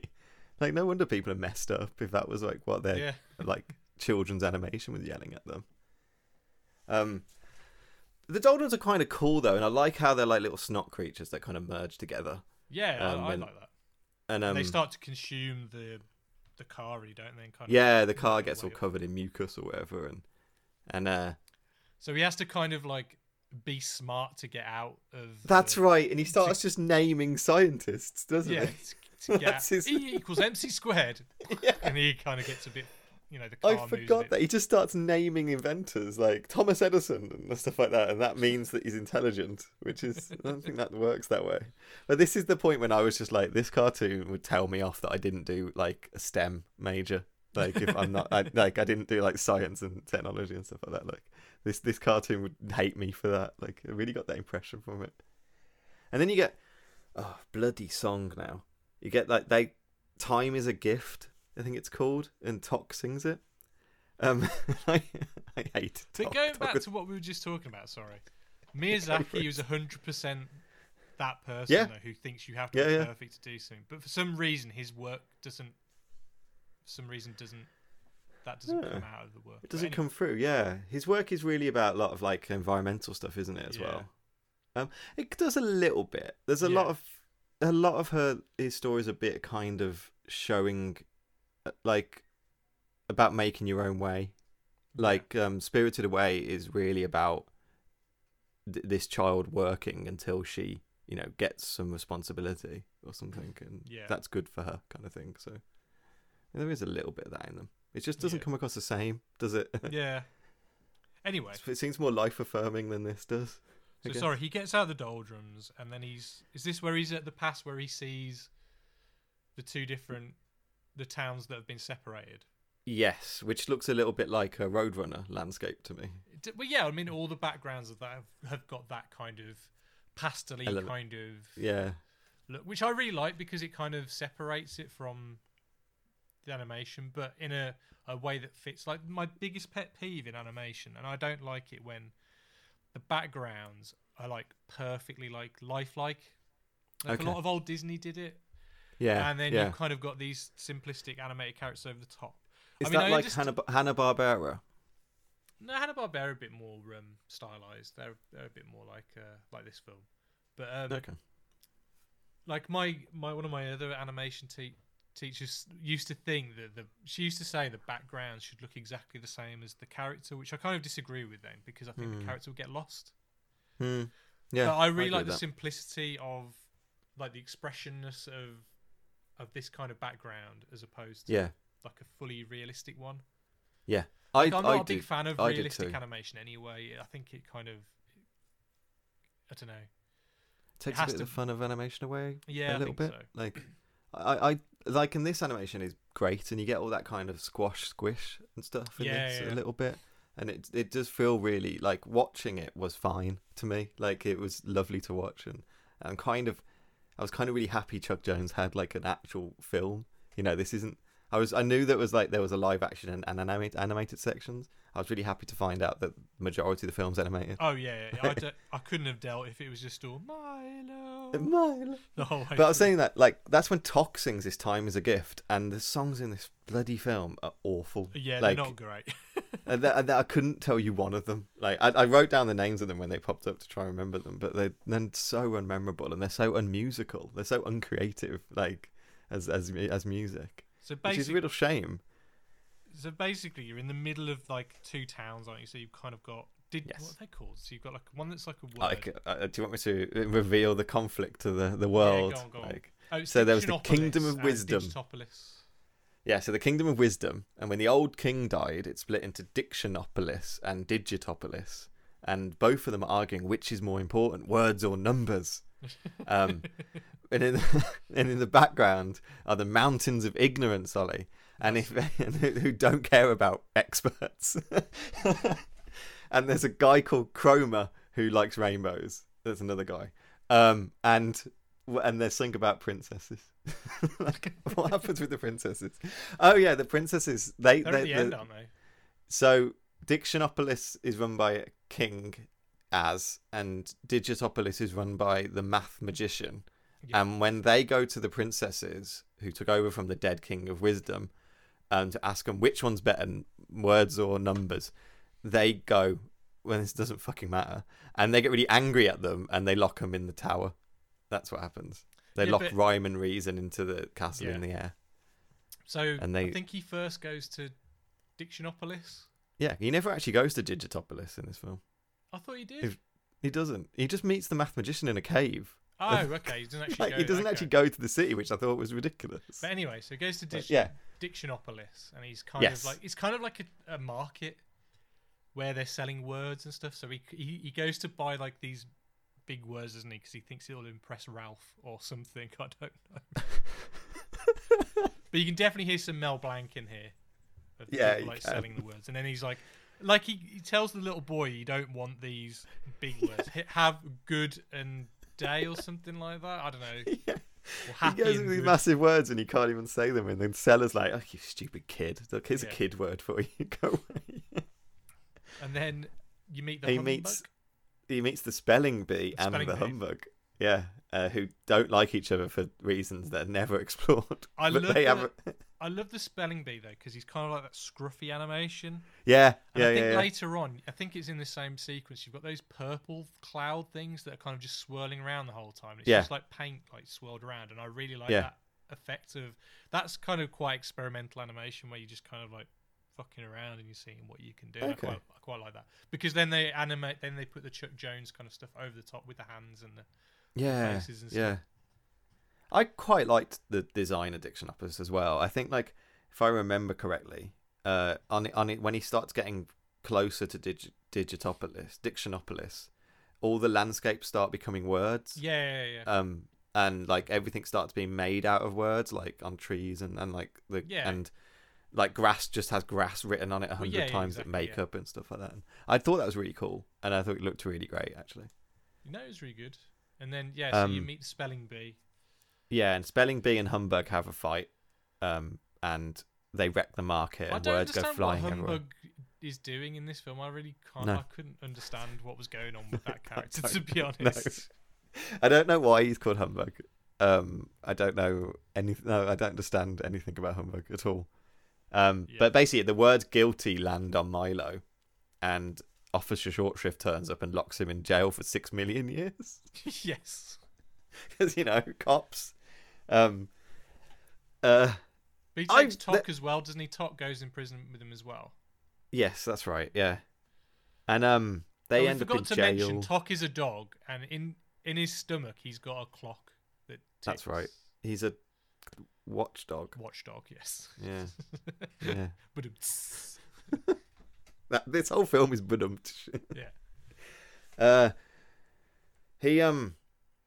In jail he meets the good witch, who's somehow related to that annoying guy that we met earlier. And she then tells Milo about the princesses of rhyme and reason who are embarrassed to the castle and for being centralists when they couldn't make a decision. And he decides that he has to go and save rhyme and reason. To stop these two, these two warring kingdoms. But this king guy, he says he agrees to let Milo attempt to speak to his brother or whatever, the mathematician. Yeah. So he says, "Okay, you can do it." Yeah. So when he sees the mathematician disagrees. He says, "No, I won't." What's this? Like, I won't go along with it. But then there's the whole kind of. So you disagree that he agrees, and then do you agree that you both disagree? And then he's like, "Yeah, I agree to that." No. Oh, damn! The King song about how good words are annoyed me so much.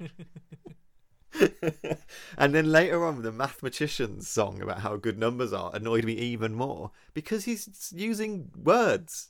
How can he say that numbers are better when he has to use words to describe like his song and talk? A lot of these sequences reminded me of stuff in Sword in the Stone, like that kind of similar look to them. Yeah. He basically says because there's no rhyme or reason in the world, words are losing all meaning. So go and save the princesses and for some reason, the humbug goes along. Yeah, I don't know. And the king gives Milo a bag that contains all the words he knows. That's important. And we forgot my favourite character. Before they get to Dictionopolis, they meet this guy called Cacophonus, who Cacophonous A Discord, that's it, who's a guy who just really likes noise. And he sings a song about how great noise is. He's got the little wagon that's like... Yeah. It's like a TARDIS inside. Yeah. And he has a pet that's called the Awful Din. And the Awful Din's my favourite character ever. Like, he's just a big grumpy cloud who's made up of rare and exotic noises. And people always yell at him, "Stop that Awful Din." He's the best, and he sings a song. And was the Awful Din the pink thing that was moving around? No. Yeah, big purple cloud. Yeah, the Awful Din. Like I said, I watched this 2 days ago, but it's kind of just like slipping away. Yeah. They get to they meet a dodecahedron who, I don't know. They have to yell maths at it or something, and the wall opens. But you never actually get to Digitopolis. You just meet the mathematician now in that cave, and mathematician sings a song about how great numbers are, and they go sure, and he gives Milo a pencil that can write any mathematical formula, which I would argue is just any pencil. I don't know. I don't know why this pencil's special. I don't know. But it's not as good as penny crayons, pencils, is it? Exactly. Well, it's not. It's just a pencil. Penny crayon. She can draw anything she likes. I can't believe you memorised that. I can't remember that at all. I thought this was really weird that someone comes from Dictionopolis, the humbug, and they don't get anyone from Digitopolis. Yeah. So I thought the whole kind of plot of the cartoon is that obviously you can't be this entrenched in your positions and argue all the time. You'd have two people that go along from the two different factions that kind of... And get them to get on. Yeah. And that I think that would be... It's like Gimli and Legolas, you know. Yes, exactly. Yeah. They got a Gimli. They needed a Legolas in this. Yeah. Or the other way around, whatever. Yeah, and they didn't. And I just thought that was really odd because the humbug just basically then has nothing to do. There's no reason the humbug's there for the rest of the film. When I was watching the film, I was like, I don't know if I just nodded off for a second, but I was like, why is the humbug in the car? What's going on? I don't know. Did I have a stroke midway through the film? I just kind of forgot what was going on. I think, for some reason, the king says, "Does anyone want to go with you?" And the spelling bee bites his bum, and that means the humbug goes with them. Okay. But I don't know. But you do meet this kind of the best animation, I think, at this point, because that's when they meet Chroma, the guy who conducts sunsets. He's my favourite character, I think. And he's conducting the sunset, isn't he? When they meet him, and Chuck Jones is really showing off, I think, with the backgrounds and the animation of this bit. I think it looks really cool, especially how all the colours and the tones all kind of start changing. Well, especially when he goes to sleep and for some reason he asks Milo to wake him up. I don't understand that bit at all. But when Milo starts conducting, that's when it gets really interesting and he fucks up the world. Yeah. So then throughout the rest of the film, it's just it's constantly shifting, which must have been a right nightmare to do that. It must have been, yeah. Or computers and stuff. But yeah, he messes up the sky, which that's not good going, Milo. No. I thought the conductor as well really reminded me of that Chuck Jones Bugs Bunny cartoon when he's the conductor. I wonder if he was referencing it. Oh, probably. I thought but it reminded me of that quite a bit. The thing I liked about that scene is it's a lot like the Looney Tunes, where it's all kind of the action's orchestrated to music. Yes. So cymbals, people in the orchestra would be the clashing of thunder and stuff like that. And that's one of my favourite things in animation, when they use music as sound effects. Yeah, I wanted more of that in this film, I have to say. In a film that was selling itself as a musical, they didn't really do much with music in this, and there wasn't much animating to that music. When they sang the song, they just kind of just sang it, really. Yeah. It wasn't that inventive. Excuse me. It's all right. So, they keep going into the mountains of ignorance now. And they come across loads of demons now, which are some of these are kind of cool, I thought. Did you notice though that the animation kind of gets scruffy with them? Yeah. So I don't know if that was trying to be a metaphor or something to saying that these are things you don't need in your life, or so. I don't know, right. And so they're kind of a bit even their animation is a bit cruder and Yeah. I don't know. Rougher, yeah. I think so. I like the one that that's kind of like, oh Christ, I can't think. He looked like a bit of a bug kind of thing with the big collars. And which one was that one? Yeah. I can't remember now. Well, I remember the first one they meet is the senses taker, who's just. That's the one. That's the one I'm thinking of. Takes away their sense of direction. Yeah. That was kind of cool, and but they stop him by not letting them take away their sense of humor, and they open up a bottle of laughter that they got from the noise dude. Then he starts laughing as well, doesn't he? And he starts laughing as well, yeah. So the next one they meet is Trivium, who's like, I think it's kind of creepy, and he's just like distracting them to do pointless stuff. Like they get him to move like a pile of sand with tweezers or dig for a cliff with a needle. Yeah, because they get humbug, don't they? And he's poking the rocks with a needle and stuff like that. But I quite kind of liked some of his lines. He was just like, you know, if you always do the easy and useless jobs, you'll never get around to the important ones. And there are so many useless things left to do: paper clips to bend and fingernails to pick. Which I thought was quite a good line. Is the next one when they fall down the hole and it's like that little kind of... Yeah, the demon of insincerity that I just thought was incredibly cute. I didn't know why that was a demon. It was just a tiny little fluffy thing that he can't help being mean. Because he loves Danny DeVito. It was Danny DeVito's demon. I think just because he looks like the Lorax, and who is Danny DeVito. And then there's the... There's the big giant one, the big hand. Gelatinous giant, yeah, who... Then melts and then becomes like a river of... Yeah, he tries to eat them, but he's the one thing they can't swallow, or he can't swallow ideas or something. He hates change or something like that, and he melts. It's all play on words, isn't it? I mean, yeah. I was trying to remember them. I knew it was something. Then it's like, it's kind of then like they're just about to get to the castle, but then all the demons attack them. So you get and they start naming them really quickly, but you don't get much to know about them. Like there's the two-faced hypocrite. Become like the Megazord, and they kind of like yeah. So they all come individually, because I remember there was one called the Overbearing Know-It-All, which really made me laugh. And they start using numbers and words together to defeat them. Well, he doesn't really. He just sets up a number 4 as a bow and arrow and starts shooting words at them. It's not really using like numbers together, but I guess that's what they are trying to pretend he's doing. But yeah, they all form together to form like the ultimate demon, like to form Brexit, and like who's built out of malice and prejudice and cruelty and hate or something like. And the demon kind of attacks Tok and kills Tok, doesn't he? Yeah. And. Oh, he defeats the demon by throwing the pencil at him with the power of truth or something. Yeah.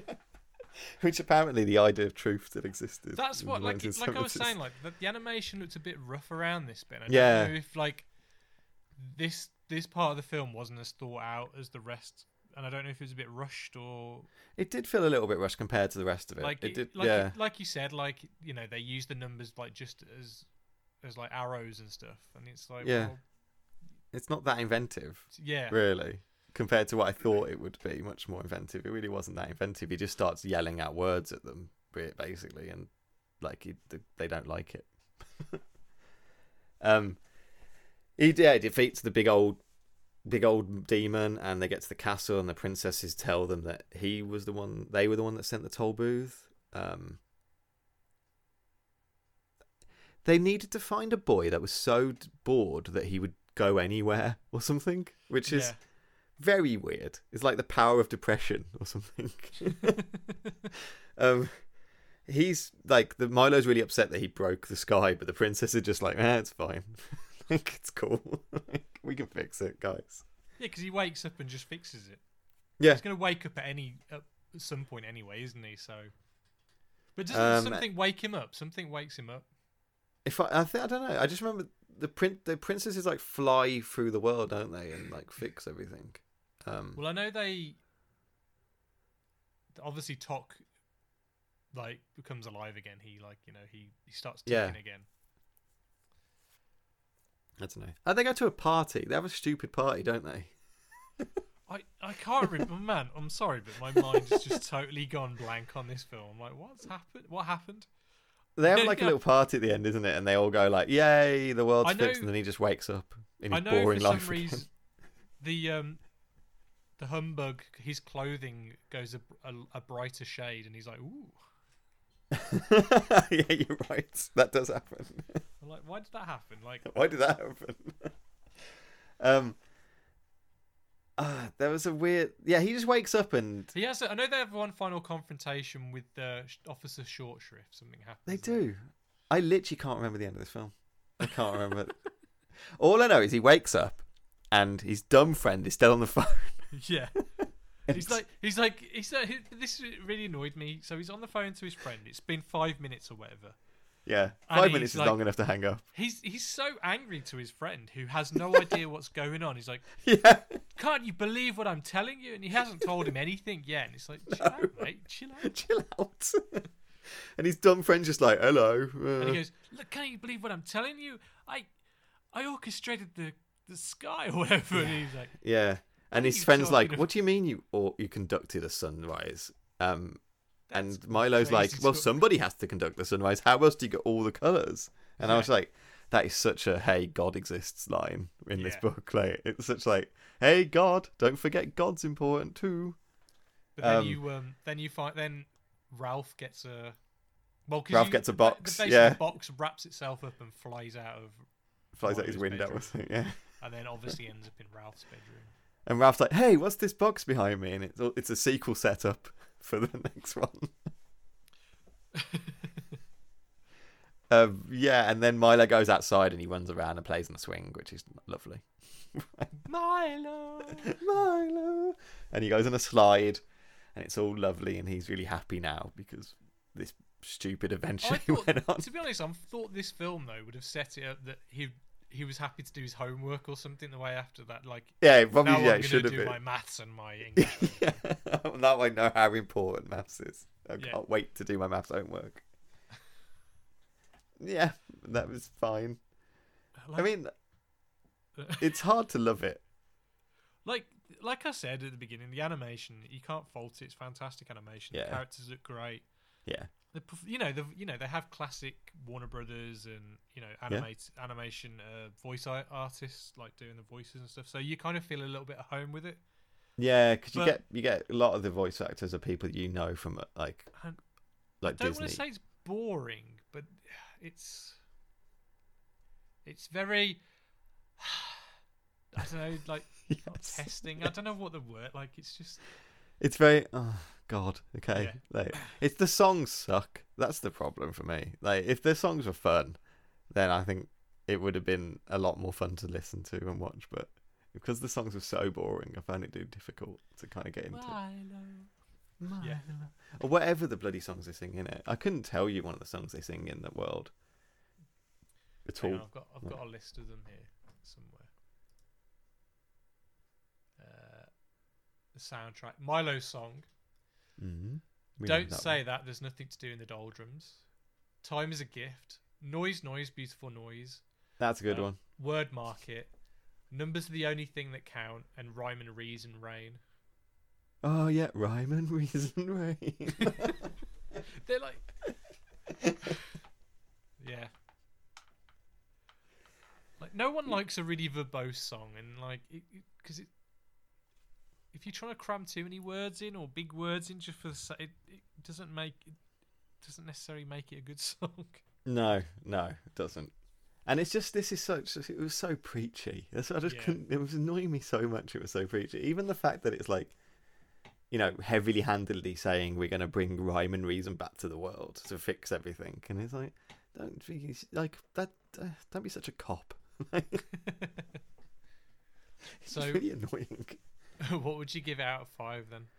I don't know because the animation's brilliant. Like that's I guess 3. I guess. Yeah, I was gonna say 2.5, 3.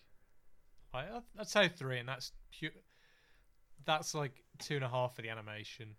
Yeah. I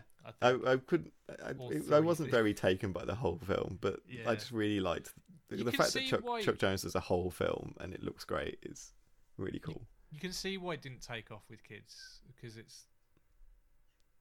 I had a little bit of a whistle on the end of my voice there. You did then. Yeah, I can see why it didn't take off with kids. No, yeah, I agree. You know, what animated film came out this year? It's got to have been a Disney film. Have a look. Yeah, good idea. I was going to say as well, because we're giving, while you look that up, we're giving Chuck Jones a lot of credit, but there is Abe Levitot, who's also the co-director of this. So I do wonder if he directed the live action stuff, or if he... No, there's another director for live action. Oh, really? Okay. Yeah, so there's three directors on the film. The guy who did the live action stuff, I'll just put his name up. It's Dave Monahan, who doesn't seem to have any kind of credit to him apart from this. So it's like they just gave it to someone. I don't know. Go and film this kid. But I think Abe Levitot is a really big name in animation in his own rights. He worked under Chuck Jones a lot, but I think his character's more angular than other animators. Okay. And he ended up with his characters with fur looked extra shaggy, apparently. And that's just one of the things he brought to kind of the animations or something. Yeah, so probably like that little... Like the bee and... Yeah, the bee looks like his type of thing, totally.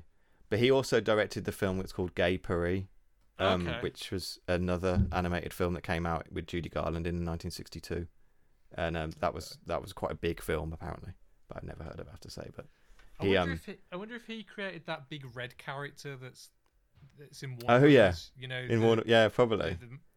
Like it's in like the horror kind of funny one. He's like, I can't think of his name, but yeah. But I think he was really famous for doing Mr. Magoo and stuff like that as well later on. But Abe Levitot, a bit of...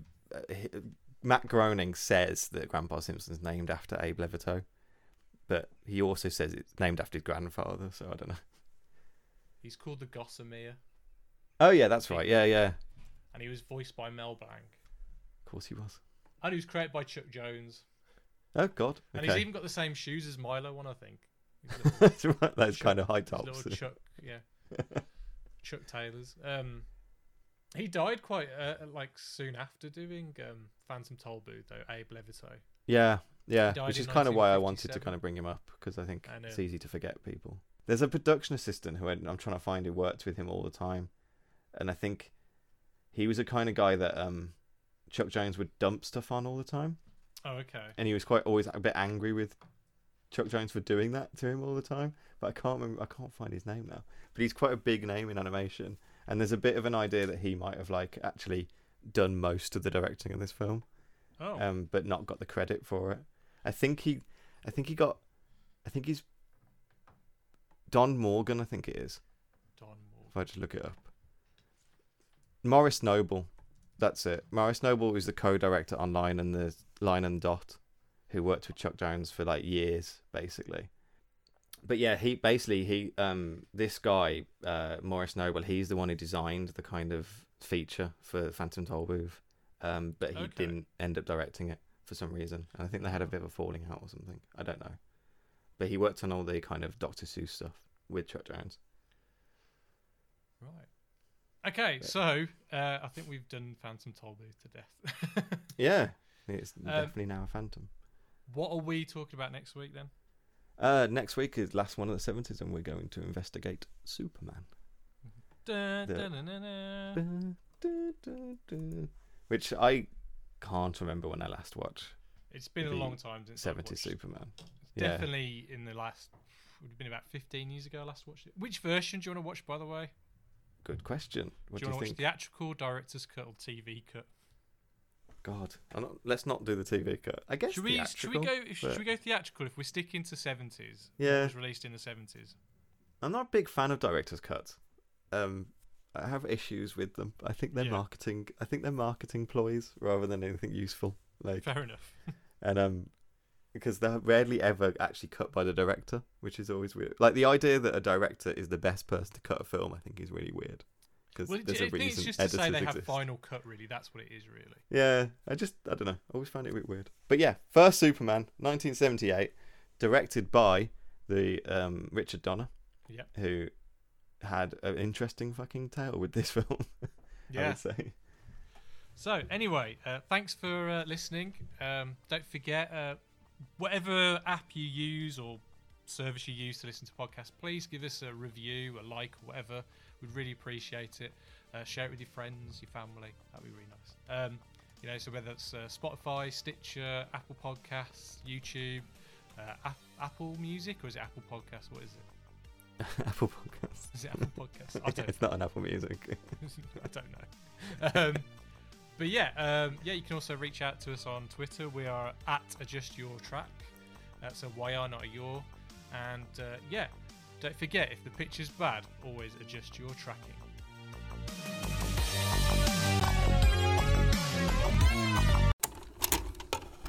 Oh, there's one thing that, like, because I bought the Deftones, it reminded me of the first time me and you saw the Deftones live. Oh, yeah. Did you? I don't know if you remember this story, but I had a friend who was in a band with at the time, and he got kicked out of the band, but he bought me Deftones tickets before he got kicked out of the band, and I'd paid him for these tickets.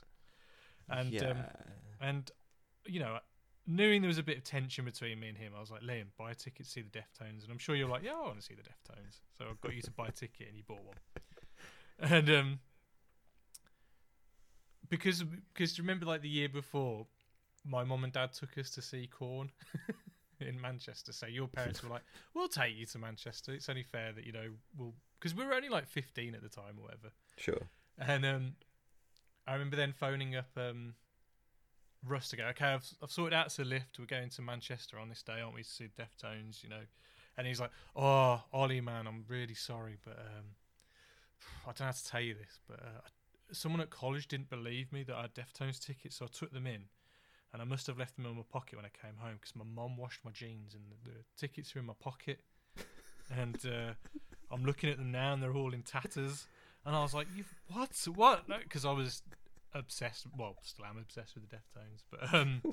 But, that's not a true story. And so is that going to be the spoiler? So I phoned at the venue and I was like, look, here's the order number for the tickets. Can I get replacement tickets or whatever? And yeah. No, you can't do that. I mean, luckily in this day and age, we've got printable tickets that you get sent to your email, So you know you're covered on that front. But so I was like, phoning him and said, "Well, I want my money back." And he goes, "Well, I can't do it. You know, I haven't got the money at the moment." Blah blah blah blah blah. And so I was like, "This just smells like bullshit." Yeah. So when I knew he was at college, I phoned up his house and his mum answered, and I was like, "You didn't by any chance wash some?" Of Russ's jeans with like Deftones tickets in it, and she was no, I'm cleaning his room now, and there I can see them on his pin board, and I was like, you motherfucker. And so he spoke to his mom. Yeah. So, and then he phoned me back. Obviously, when he finished college, he was like, oh, I'm really sorry, but there's this girl I really like at college, and I promised her she could have the ticket. I'm like, yeah, but that's my ticket, you dickhead. I paid for it. But then to refuse to give you money. And then he was like, yeah, so, yeah, we'll go and I'll meet you then. I was like, you fuck it. So, like, I went to school with the other band members of the band. We were called Chump State, really bad band. And so I was like, Isaac was the drummer. And I was like, Ike, do you want to get your... Because, like, Russ had been a bit of a dickhead, and that's why we kicked him out of the band.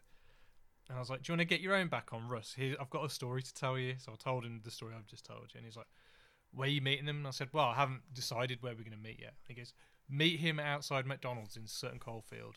And me and Sean will stand up on the parking lot above it because you've got a good vantage point up there. And we're going to egg him. So I don't know if you remember this, but your mom and dad parked on the opposite side of McDonald's. Me and you met Russ, but we stayed a good distance away from him. And then I don't remember this at all. He got pelted with eggs. And I forgot that Russ is quite a big guy.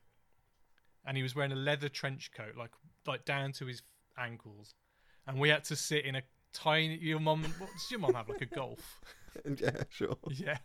And we had to sit in this car with him in the middle, just stinking of raw eggs the whole way through there. I don't remember this at all in the slightest. Oh my god, that's so weird. What happened? Russ goes, oh, did I just got pelted by eggs from nowhere? I'm like, really? It was a drive-by egging. Yeah. Anyway, what are we talking about today?